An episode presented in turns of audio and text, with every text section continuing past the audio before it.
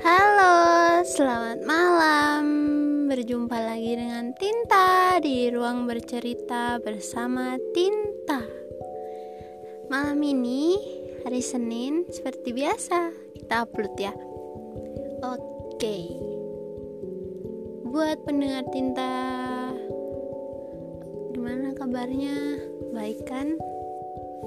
Selalu jaga kesehatan ya. Buat malam ini aku pengen bahas tentang kamu capek. Sama, aku juga capek dalam konteks capek dengan realitas semesta. Maksudnya di sini adalah capek hidup, capek menjalani hidup, tapi enggan untuk mati karena merasa bahwa belum ada bekal apa-apa gitu. Banyak orang yang mengira bahwa seseorang itu menangis, terseduh-seduh, terus mereka tuh kayak apa ya, kayak nggak mensyukuri hidup gitu ya. Padahal setiap orang memiliki tingkat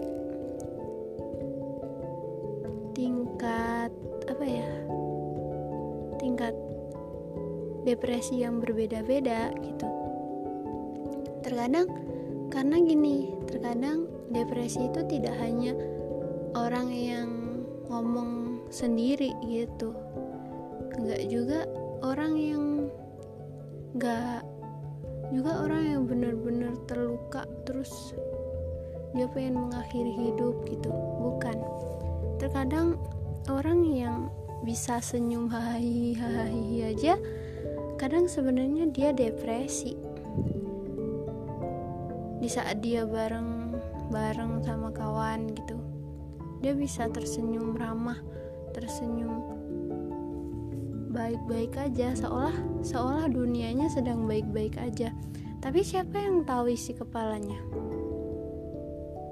Gak ada yang tahu dan gak ada yang mau tahu. Jadi jangan pernah menilai seseorang itu, oh dia tertawa riang banget, dia bahagia banget sih gitu. Tapi ya nggak tahu isi kepalanya kayak gimana, seruat apa, se sepengen mengakhiri hidup seperti apa gitu. Terkadang seseorang itu capek bukan karena fisik dia yang lelah, tapi lebih ke mental, dimana udah dijatuhkan berkali-kali tapi dia tetap bertahan gitu. Dan apa yang dia pertahankan itu tidak sesuai dengan apa yang diharapkan. Terkadang hal itu akan membuat seseorang tuh menjadi kayak pengen nyerah, udah capek, benar-benar capek di fase yang ya udahlah, endingnya cuma gitu doang. Dan capek di sini tuh bukan capek yang dia seharian itu beraktivitas atau seperti apa, tapi lebih ke capek dengan isi kepala. Isi kepalanya tuh mengajak untuk berpikir lebih keras, lebih keras lagi, memikirkan hal-hal, ketakutan-ketakutan di masa depan yang yang sebenarnya nggak tahu itu sebenarnya bakalan terjadi atau nggak gitu. Terus capek di sini tuh dimana udah ngerasa banget capek sama hidup, pengen aja gitu dengan cara apapun, pengen aja cepet berpulang gitu.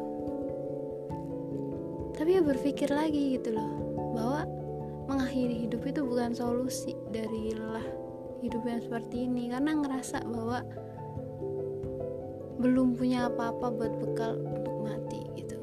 Tapi itu mungkin salah satu dari depresi ya.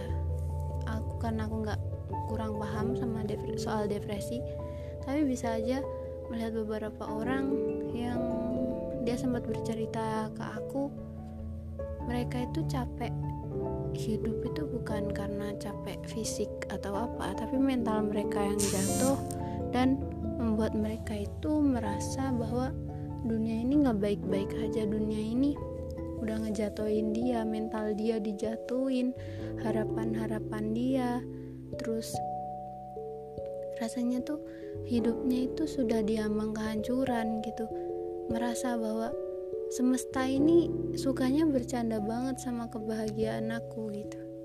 Dan hal itu ngebuat dia ngebuat ngebuat sugesti di pikiran dia bahwa semesta ini jahat gitu. Tapi entah dengan rencana Tuhannya seperti apa. Dan sebenarnya orang-orang seperti itu cuma pengen apa sih, orang yang udah capek sama hidup tuh sebenarnya pengen apa, orang yang udah jat- dijatuhin mentalnya berkali-kali tuh sebenarnya pengen apa, pasti kalian bertanya-tanya tentang itu. Orang yang mentalnya sudah jatuh, orang yang mentalnya sudah berada di bawah banget, yang namanya down banget, itu cuma pengen nangis sekejer-kejernya, bukan perkara nangis terus ditanya kamu kenapa nangis, ada masalah apa, cerita dong gitu kan mayoritas. Tapi pernah nggak sih kalian tuh kalau seumpama lihat orang yang benar-benar mentalnya udah jatuh, berada di bawah, di ambang kehancuran hidup dia, itu tuh cukup kalian peluk tanpa harus kalian tanya kamu pengennya apa, kamu kenapa, ada masalah apa, tanpa perlu ditanya kayak gitu. Dan kamu tak perlu menghakimi dia gitu, maksudnya menghakimi di sini tuh gini, kamu cuma bisa ngomong sabar ya, yang ikhlas ya, semua ini ada jalannya gitu. Tanpa kalian suruh, mereka sudah tahu, mereka udah tahu bahwa semua ini ada hikmahnya, semua ini ada jalan lurusnya gitu. Dan di saat seperti itu mereka gak butuh kata-kata itu, gak butuh ditampar pakai kata-kata ikhlas, sabar, pasti ada hikmah. Dia udah tahu, cuma emang mentalnya sedang di bawah. Meskipun kamu ngomong seribu kata pun, sampai apa namanya berbusa, gak bakalan nyentuh di hati dia, karena saat itu mentalnya berada di bawah. Yang dia butuhkan itu hanya tem- bahu buat bersandar, tangan buat mengusap air mata, dua telinga untuk mendengar, dan rengkuhan hangat pelukmu yang dia butuhkan. Bukan perkara motivasi untuk dia menjadi kuat, karena apa? Bakalan percuma. Di saat seseorang memiliki mental yang jatuh, kamu berbicara apapun, berusaha menguatkan apapun, hanya dengan kata-kata itu gak bakalan ngebuat dia berdiri dan bangkit lagi. Berbeda lagi jika kamu memberikan dia sebuah pelukan, kamu memberikan dia sebuah advice. Advice di sini tuh lebih kayak kamu gak perlu tanya dia kenapa, kenapa nangis, kenapa sedih, karena keruwetan isi kepala dia gak bisa dijelasin dengan kata-kata gitu. Terkadang orang yang mentalnya udah berada di bawah, dia gak bakalan bisa ngejelasin apa yang ada di kepalanya itu seperti apa, terus kenapa dia nangis, terus kenapa dia bisa sejatuh itu. Dia gak bisa ngejelasin semua itu. Jadi bakalan percuma banget kalau kalian malah bertanya kamu kenapa, ada masalah apa, yang sabar ya, yang ikhlas ya. Itu gak bakalan jadi pendorong dia buat bangkit lagi. Yang ada itu malah nambah-nambahin penat dan nambah-nambahin luka batin yang semakin dalam gitu. Jadi buat kalian yang ngerasa bahwa teman kalian itu ketawari yang banget, padahal gampang hilang-hilangan, udah mulai menutup diri dengan lingkungan. Please. Dan di saat kalian ketemu, dia sempat cerita dan matanya itu udah mulai menunjukkan bahwa dia gak baik-baik aja. Jangan pernah ditanya kenapa ataupun disuruh cerita. Cukup renggangkan kedua tanganmu, peluk dia secara erat sampai dia merasa aman. Cuma itu yang dia butuhkan. Gak perlu ditanya, kamu kenapa, kamu ada masalah apa. Dan di saat dia cerita, jangan pernah menghakimi dia dengan kata sabar ataupun ikhlas, ataupun bilang semua ini ada hikmahnya gitu. Dan dia di saat dia udah menangis terseduh-seduh, gak perlu dihakimi dengan tiga kata itu. Karena apa? Sebenarnya dia juga tahu, dia juga udah paham tentang hal itu. Hanya saja mentalnya yang sedang jatuh, dia gak mampu memahami kata-kata itu saat itu. Yang dia butuhkan hanya rengkuh hangat pelukmu, dekapan hangat dirimu yang tidak dia dapatkan di orang lain gitu. Karena kamu gak tahu seberapa sering dia memeluk dirinya sendiri di saat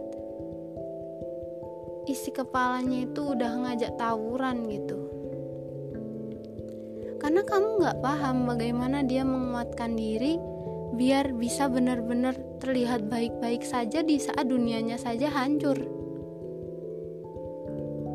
Jadi tolong, untuk kalian yang punya teman atau saudara atau siapa yang berada di fase mental yang jatuh,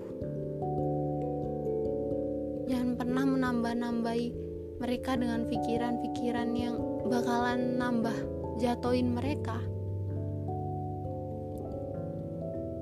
Karena di saat isi kepala mereka udah ngajak tawuran, terus ditambah lagi dengan ucapan-ucapan kalian yang bukan malah mengobati, malah menambahi, itu bakalan membuat dia tambah depresi.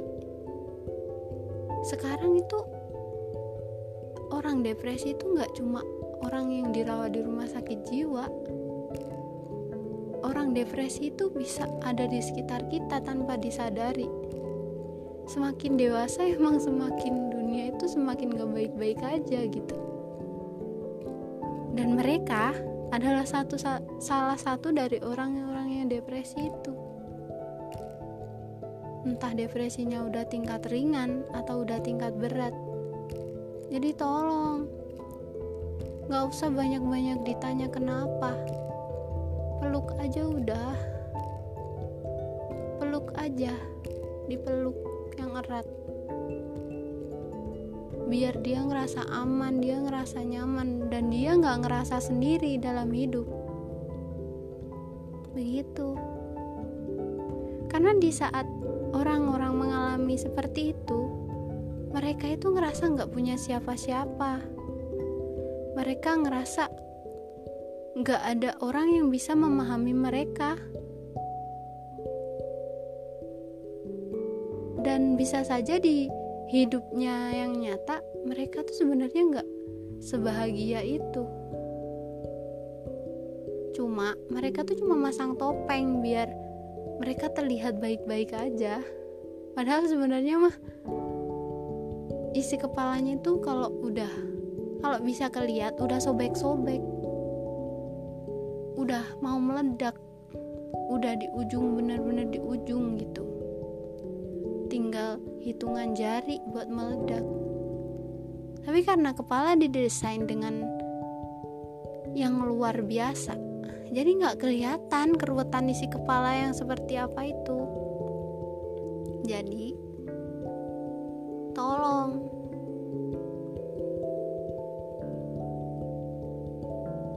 buatlah seseorang itu merasa aman dengan pelukanmu, bukan malah menghakiminya dengan kata sabar, ikhlas, ataupun semua ini ada hikmahnya.